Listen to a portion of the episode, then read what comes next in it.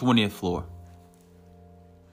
Good to see you again. Uh, quick update. I have done some maintenance on these fire detectors that are in this elevator because there's been some uh, concerns about the chirps in the background. I appreciate it.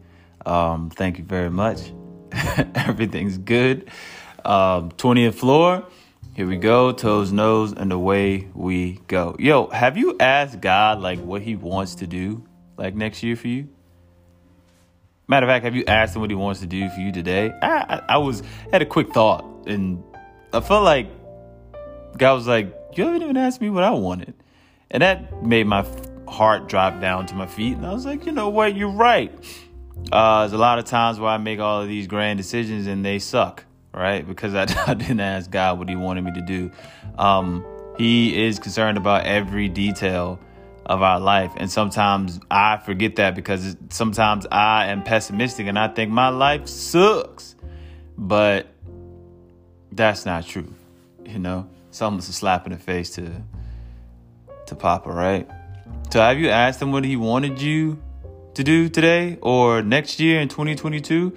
I got some goals I got some expectations. I got all these great things, right? But what does he want, right? Now, what he wants that that involves some type of dying, right? To some desires or to some freedoms or to some things that we thought we wanted, but we realized that when we got them, we didn't really want them. But they all lead to deeper intimacy with him and I've gained that from this past uh, experience that I had with him in the wilderness. So, um, yo, ask him what he wants, right? Because he knows you. He knows you best. Uh, ask him what he wants. Just talk to him for a while, homie. This is your stop, 20th floor.